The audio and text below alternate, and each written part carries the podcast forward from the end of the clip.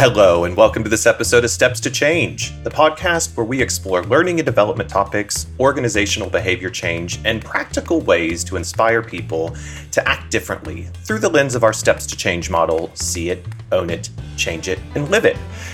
On this episode, we're exploring the question what makes effective and engaging anti harassment learning and development programs? And we'll share what we've learned from creating anti harassment content for different regions across the globe. I'm your host, Alan Lidkey, and I'm joined on this episode by Jahnavi Kamath. Hi, Jahnavi. how are you? Hello, Alan. I'm doing very well. Thank you. How are you?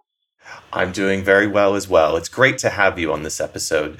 So, Jahnavi, for the listeners out there who might not know you, who are you? What do you do at Steps? And uh, what brings you to this episode with us today? Thank you, Alan. I'm a client relationship director. I'm based out of India. Have been working with Steps for the last 12 years. And of course, I started off as an actor, but over the last few years have uh, worked on various programs uh, enabling steps to change as well. And I have primarily, most of the programs that I've worked with at, at STEPS have been in the space of harassment or unconscious bias. So I'm very passionate about the topic that's why I'm here and I'm excited to, uh, you know, explore this conversation. Well, and, thank you for that, Jahnavi. And I know that we recently had the opportunity to partner and work on a program for a, a global organization exploring anti harassment. And so I think what I'm excited to get into today is just that concept of what makes a great anti harassment program, but also kind of start to understand the differences that how it manifests itself from around the different regions around the globe. Let's start with the big question. What makes effective learning and development programs? I think the, the first step in any intervention around this is for clients to, or for people or the, the people within the firm to really understand what harassment is. Many a times, people associate with, with a certain type of harassment.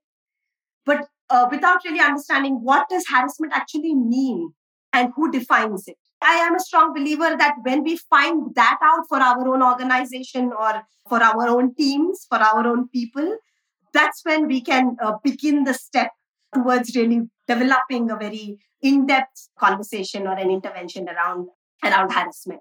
And I guess, uh, V, in that sense, for our listeners, what do you mean by what it is in terms of harassment? Just unpack that for us a little bit. So I what it is in terms of one, of course, as we all know, it is about the receiving end, the person at the receiving end, at the other end, and how they perceive it, what they are feeling about it.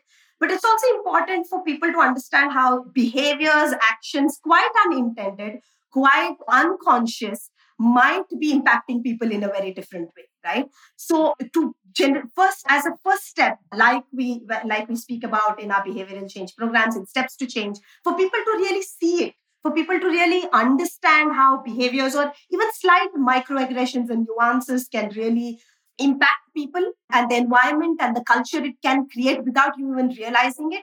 I think that's very important for people to first discover right? I remember the, the program that you spoke about earlier when we kind of collaborated. We realized that while in the organization we defined what what harassment meant we had to go through different when we played it out rather in different regions we realized it could mean very different things in different places. The way it manifests could be different. The way it plays out could be different. And something that's absolutely acceptable in one region could also be different from a different region right? So the cultural nuances play a big role. And for everyone also to have a consistent messaging around it right so while there are regional nuances could be different the messaging needs to be consistent around what defines harassment, uh, what constitutes harassment, and where do we draw the line and who draws that line. You know, for people to really, really understand and absorb that by experiencing for themselves, not experiencing situations, of course, but experiencing what good behaviors can look like and what impact that it can create on people, I think that becomes very important in this conversation.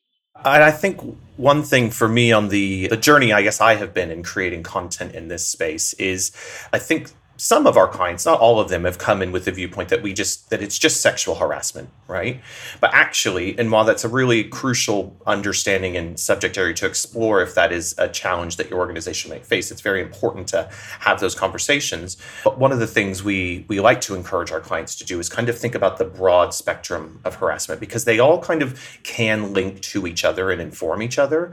So, you know, things like of course sexual harassment, bullying, gossip, right? Uh, harassment that happens on social media, right? That's a developing area that we're seeing. So it's really about helping people understand that it's not just this siloed subject bits within the harassment thing, it's actually all maybe connected in a way. Absolutely, Alan. That's a very good point that you've made. And sometimes it's also interlinked. So it's important for people to get, like you said, the broader understanding, the broader perspective. It's also interlinked. Very recently, for an organization, we were having a discussion. And when we had an initial conversation, it seemed like the, the challenges in the firm were, were only a, around prevention of sexual harassment or which was uh, only around sexual harassment rather right and when we got into the research when we got into the deep dive and the diagnostic phase we realized that this actually comes from a particular bullying or sexist behaviors, which has then led to this. You know, so somewhere for people to, and then we explored how we can just get people thinking about harassment itself, right? And the broader understanding of what harassment means. And it brought out simple things, and that conversation brought out simple things, you know, the kind of in team outings or in team bondings, the kind of games you play or the kind of activities you run and is there a undertone of some kind of you know power dynamics in the way your you know your game is being played or an activity that you're running. And how that could you know lead to people feeling a particular way uh, or feeling a particular way in which they respond to that activity. You know as it's rightly said harassment is not just about one isolated incident, right? It is about multiple little uh, subtler micro aggressions, subtler, smaller incidents, comments, maybe sometimes, which just pile up and lead to really a feeling of harassment. And I think that's very important for people to understand as well when we are speaking about learning in organizational context. That's really interesting. And what's jumped out for me there, Jahnavi, is this idea that we almost, a lot of people may come to us when they think, oh, sugar, we have a problem. Somebody's reported the kind of sexual harassment piece, right? But actually, it, we need to go back and look through the journey that's maybe led up to that. So the question is not how do we solve for, you know, this very egregious moment that they've come across, which is you know absolutely not acceptable in any way, shape, or form. But what's the what's the systemic behaviors that have been manifesting themselves that have led up to this point? So it's almost getting back to a kind of you know working backwards, if you will going back to you know where did the where did the behavior start from really? So question i have for you Jahnavi is so you know in our experience of delivering programs what's been the kind of barriers or stigma that people have or participants might have when they think they're going to be in, joining a, a program on anti-harassment? What's their kind of initial defense that they might bring into that thinking? That's a very very interesting question and something we really need to explore on this subject as well I think culturally, I'm speaking maybe from an India context, but just the word harassment is a very loaded word, right? And all of us have our uh, correlations to that word based on our experiences or based on what we think that word means. And sometimes it could be a personal barrier where people think, oh, what is this going to be about, etc., etc. Is this applicable to me or not? So, uh, which goes back to, you know, people really need to understand what harassment is in the first place. But the larger reasons why I think people are a little hesitant or little, uh, you know, not so sure about, about this is because maybe sometimes this thing that you brought around that people related to one type of harassment right?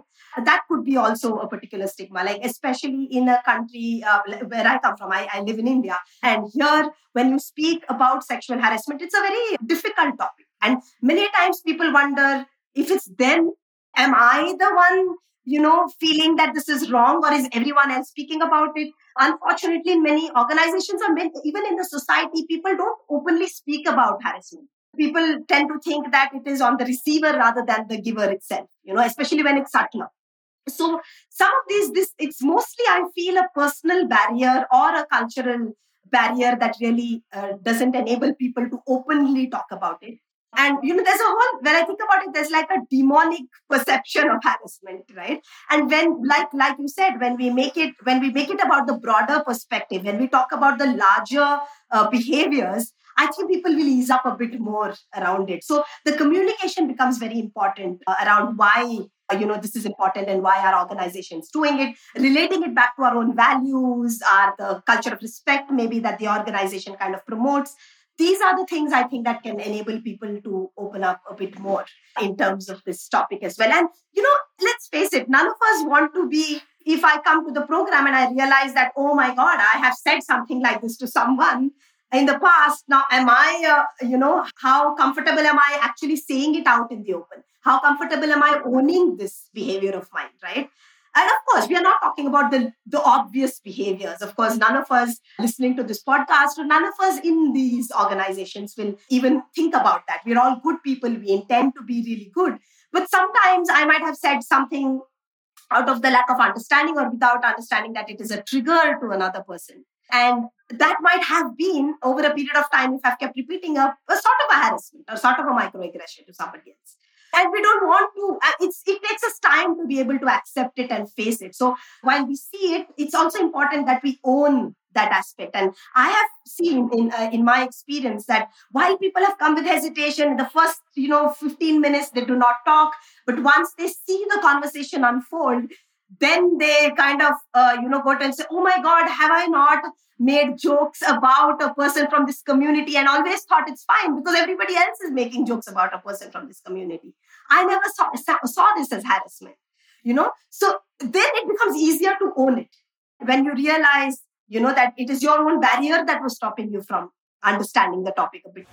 A couple of things I want to pick up on there is I think, you know, the point you made earlier on in that uh, around the stigmas around people maybe don't think that I exhibit some of those behaviors or that's not me. I'm not a bad person, right? So I don't really need to be here. Or this is just another program on, you know, what I can say and what I can't say and I just need to kind of tick the boxes.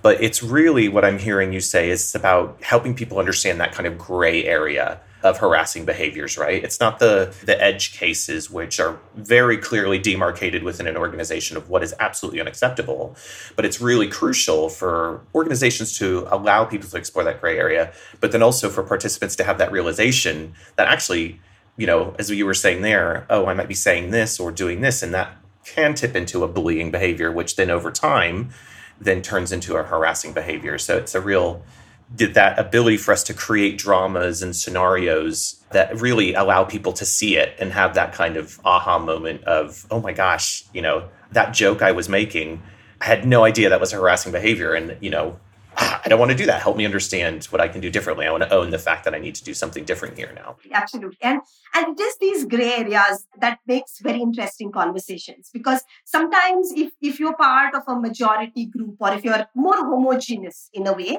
you might not even realize that this is a challenge or an issue right? So it's it's important uh, that we understand what it could mean to different people as well. And so you know I, I think our sessions sometimes have enabled people to really realize that oh it is not okay. Just because a few people or you know i've heard it around me participating in it is actually contributing towards increasing that that feeling within the uh, within the team or the firm is another aha moment that i think comes up during some of these conversations as well. Yeah, yeah. Okay, John. So, just for our listeners, let's paint a little bit of a picture here. So, we've just helped the client kind of understand what behaviors are showing up. We've done our research. We've got them understanding the different types of behaviors that are happening within the organization. What does a typical program, even the one that we worked on uh, together, what would a typical program look like? Yeah, so uh, I think, uh, like we said, the first thing for us to define is what it means within the organizational context. We do the diagnostic, we try and understand, and then, as we always do, hold up the mirror. What are those behaviors? What what are some of these microaggressions for really people to dissect and dive into it? Uh, for people to understand the different types, I think uh, we kind of incorporate that into our program as well and allow people to have a conversation really about what it might mean in the organizational context, but what it might mean to the people, you know, who are involved in that uh, situation as well. So that, we do that. We then also enable, uh, you know, people to, we provide people opportunities to, as, as we have done, to really explore how it could, how what speaking up can look like. What maybe are the right words to use? Uh, how do you create it in a non threatening, safe environment? Uh, why does it always have to be about a confrontation or a conflict. It doesn't have to be that. It could be just simple micro sponsorship moments, right? Uh, so we really get people to explore and identify what those could be and how they could really have those conversations um, where they could be uh, the people who are you know beginning that change journey within the firm beginning people to think about it differently beginning to open the doors of this entire conversation with the larger groups as well and how they can take it back to their teams maybe sometimes even encourage upward feedback right? If it's about hierarchy so a lot of lot of these little nuances uh, little tools and techniques that could be applied in your day-to-day conversations or uh, part of how you um, run meetings maybe and stuff like that right? Just giving um, you know exploring that a bit further with the participants not only in the session but also when we talk about change it and live it ensuring that is happening even within the system at different opportunities apart from the steps intervention as well and so practically that can show it show up as maybe a virtual program. It can be an in the room program. We can use video to do that. But you know, at steps we we use drama in, in all aspects that we do. And so, you know, being able to really, as you say, hold up that mirror through the different drama scenarios that have been based on the research that we've done so that people really start to see the behaviors playing out and begin to identify and recognize, oh, that's a harassing behavior. That's what we mean by it. So that then within the session, they're able to start to own it and change it and live it within the different workshops or interventions that we run. Something that I want to explore just a little bit here with you is this idea of that homogeneous culture, right? So if you're in a majority group of some sort, you know, we, we sort of can adapt behaviors because that's you know how the majority of the group behave but if you are in a marginalized group you are going to be experiencing behaviors in a different way uh, than, than that majority group and I'm, what i want to link to this though is that several things happen within that kind of concept. So let's say maybe harassing behaviors are being displayed in some capacity. What we hear in our programs is that some people in a majority group, they don't want to say anything because maybe it's not happening to them because and they they go oh well, it's not my problem to deal with. That's that's HR's or that's the person who's being harassed. They need to go and deal with that. So effectively they're not they're not challenging any of that behavior so the behavior is allowed to continue and then it can grow and balloon and snowball into something that you know then becomes a big problem. But then equally on the other side if you're a person from a marginalized group like there might be a, a sense that you don't want to speak up because you'll have this whole group of people who might think, oh, oh, well, that's not true, or that's not really what's happening. You know, don't think that way. We were just joking, or we were just having a little bit of fun, or whatever it may be. So then you have this this kind of perfect storm of this place where people just end up not saying anything. You know, in your experience in this subject area, like how do we help people shift that type of thinking to to be a bit more to help create that culture where challenging is celebrated? Yes Yes. Uh, you know, uh, that's an interesting point that you brought out, Alan, because when we speak about challenge, just another day I was in a, uh, just the other day I was in a conversation with a couple of our people at Steps, and we were talking about how the word challenging or speaking up itself, people feel that, am I doing something out of the norm? Is, is this going to upset you know the balances because am i the only person feeling this in the room right? So i think if we can one thing we've done in the the interventions i've been a part of is to enable people to feel that speaking up is good right? Speaking up is important.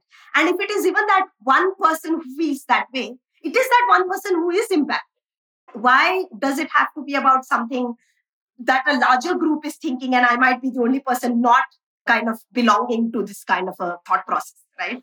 So i think it's important to bring up speak up conversation in any anti-harassment programs because that is the crux of uh, you know kind of touching uh, or targeting where this begins from right? Unlike a lot of different behaviors because this is also very personal sometimes and it's a very sensitive matter harassment is let's face it i think amongst most of the topics we deal with is one of the most sensitive matters to people as well, one of the most sensitive topics.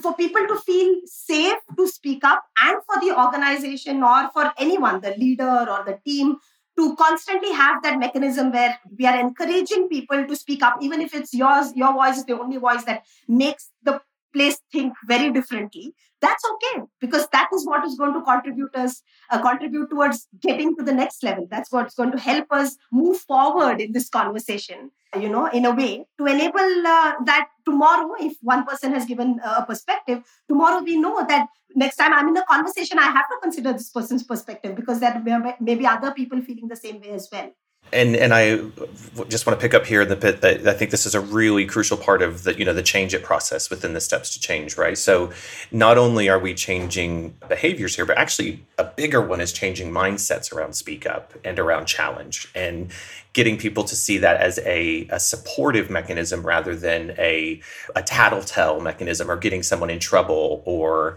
you know going against the the flow or you know the majority group and so spending time with participants in that space and going, you know, you know, speak up isn't necessarily just about whistleblowing, right? And it can be about going, oh, hey, actually, having a curious mindset will allow me to say, oh, oh, Jahnavi, that thing that maybe that joke I made, I just want to check that that's okay. Or, you know, it's it's not about it can be speaking up about your own behaviors and checking in with people it can also be about challenging you know a close colleague that you go hey maybe maybe that behavior wasn't helpful because you know, of this reason. But having the conversation is more important than not because, you know, if you're not checking in, if you're not challenging, if you're not speaking up in supportive ways, then we get to the the point where there's, you know, maybe legal problems and people leave work or, you know, reputations are tarnished within the wider world and so forth. So and creating those micro moments to be able to speak up I think that's important. That where someone feels more safe to speak up, and and like you said, uh, speaking up doesn't have to be escalations or speaking up is just standing up in that moment to say, hey, you know what? I don't know if that really makes me feel comfortable, or I don't know if that's something we want to speak in this team about, or do we want to, you know, make that okay within our team? But you know, the interesting thing is you don't have to be the person at the receiving end to be able to say this as well you know many times i feel in when we do these sessions especially in india it's it people think that speaking up is for the person who's experiencing it.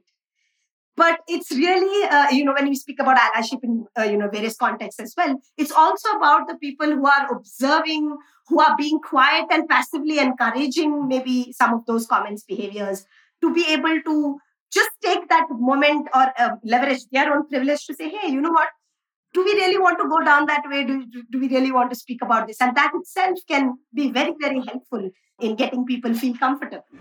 There's the uh, the old scenario that you you know I've we've this is actually played out in some of our our dramas that we have in the different programs but there's a line inevitably in in a lot of the dramas where a character will say oh i could have told you that was going to happen or i could have told you that this would have been reported that way and you think well there's a real learning moment for people to go, well, if you thought that that was going to happen, then you're the example of what you just said, that kind of passive person who's just observing things. And we all have play our part in, you know, helping people understand um, in terms of those behaviors. And I think, I think something I'd love to, to explore here is just the kind of the cultural differences, right, of what we found on the journey of creating this this global program. And what was really interesting challenge that we had to address was uh, the client was very clear in terms of what the organizational expectations were for for anti-harassment from a global perspective. But as we started you know having these conversations from a regional viewpoint so we delivered this content in north america and the UK and then also in india we very quickly found out that you know how harassment shows up in those regions it might have similar behaviors, but the actual where those behaviors and mindsets come from are very, very different. And so, you know, I think just you know hearing from you a little bit more about kind of you know how does that what are the types, different types of harassments that are showing up in India, and then I can maybe speak to some of the things about you know the U.S. and how that is um, playing out in some of the different scenarios.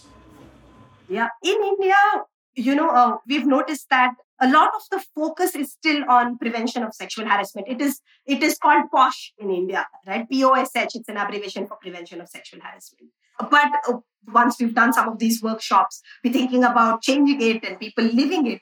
We realize that we also have to tie it up to sometimes just certain behaviors that could be around just conversations, jokes, comments, things around what people say. Some of the verbatims we use in the organization. But how that could lead to people perceiving people in a particular way or perceiving leadership sometimes in a particular way. We noticed that bullying behaviors also come to the forefront. And what's interesting in those conversations is the leaders never saw it as bullying behaviors. They just saw it as, you know, that's how we've led the team. So that's how, you know, we've culturally grown or, you know, and then to pause and say, oh, yeah, it is maybe enforcing someone to be a particular way or do something a particular way, which is the way I like it done, right? So uncovering that, exploring that has been one of the newer topics that we've been doing quite a bit within India as well. And we had the opportunity to kind of highlight that within the program that we were working on together, and the fact that some of our biases and mindsets from the outside world, based on societal structures, kind of feed into how we might communicate with our colleague. And actually, in the in our steps programs we we often say we can't solve the problems from the outside world but what we can do is create an agreement for what uh, help create an agreement for what good cultural behavioral looks like inside the four walls of a business. And so how do you then help people recognize the fact that maybe the jokes you make with your friends outside of the office actually inside these four walls can start to be leaning into those harassing behaviors or the you know the mindset you might bring? And then from a us and a us perspective i think what we found was you know the us is, is a lot more of a litigious society.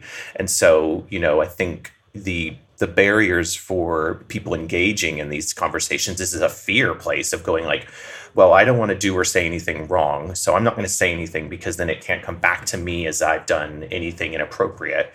And so, you know, how we're helping to shift mindsets internally with, within the businesses we work with is to say, okay yes there are some there are some legal lines that we of course you know need to be very clear about crossing but actually to be a good citizen within an organization and to help create that culture that the businesses want there is a there's an expectation within these four walls of you know what we're expecting people to show up and to to call out behaviors or to you know reduce help reduce them um, if you see them happening. We all need to help each other out uh, in terms of living it because you know one element that i think was universal in all the programs both you know in, in, the us and the uk and, and india was this sense of when you have new hires coming into an organization they've a lot lot of time they've just been, you know, coming straight out of university or college or whatever program maybe that they have been on, or this is their first job in a in a public space. They don't necessarily have the understanding of what good behaviors look like. So what might be funny on social media can actually, you know, nowadays, if you have similar behaviors with colleagues through you know apps or whatever that can be used as a way to show that there's harassing behaviors happen i want to share with you alan this is very interesting what you said. And, and some of it you know how you know if i speak about this is it going to come back to me something we see in, in india as well? And i think we pretty much see it in, in various cultural contexts. What i, I wanted to um, uh, you know kind of share with you was when we've um, when we've sometimes done these these programs people have come to us and in our discussions people have come to us and say okay in the context of this group if uh, i understand that we need to be right you know that we have to say the right thing we have to consider everyone else. But if alan and Jahnavi for example know each other outside of office and we are friends is it okay for us to say have these conversations outside? Because then no one's around us. It's just the two of us right? So is what do you think about that? And do you think that impacts and do you think that comes back to play when we are also with the social group or you know when we are with our teams? And i thought that's a very interesting conversation uh, that we have uh, because people think i feel we really need to when we speak about this topic really need for people to think about to challenge themselves uh, you know, while we're talking about what is right for the organization, and sometimes, as we said, with, with, the different regions, it might have to be considered with what the culture in the region and some of the acceptable, non acceptable things within that region is. It's also important for us to look at ourselves and think about if we want to personally grow. Is this a great conversation to have with a buddy of mine who might also not even be associated with the firm, but what is my personal ethic and value? Turn the flashlight on yourselves kind of a conversation becomes very interesting when we talk about it in a more deeper level so Absolutely. I love that thought. Turn the flashlight on yourself, right? I think it's it's, you know, none of us are finished books and we all have learning and development we can have in our personal lives. So that's a really great thought to help us end the episode on Jahnavi. This has been a really fantastic uh, exploration of the subject matter. So I think that's about all the time we have left. Though I just want to thank you so much, Jahnavi, for joining us, and thank you, listeners, for joining us on this episode. If you'd like to know more about steps and steps to change, make sure you visit our website, find us on LinkedIn, sign up to our newsletter. All the links will be available in the show notes. Um, and if you're interested in how Steps could partner with you or your organization to support your needs, uh, send us an email or fill out the form online on www.stepsdrama.com. What would you like to hear us talk about? Is there a subject area that you'd like to hear us explore? If so, drop us an email and let us know, and we can pick up on that and maybe put that into a future episode. As always, thank you so much to the production team. This is not a one person show. We could not be doing this without you. I am your host, Alan Lidkey, and we look forward to having you tune into our next episode where we'll be discussing feedback, uh, exploring people's mindsets towards it, and effective ways to give and receive feedback. Until next time, thank you, and remember you too can see it, own it, change it, and live it.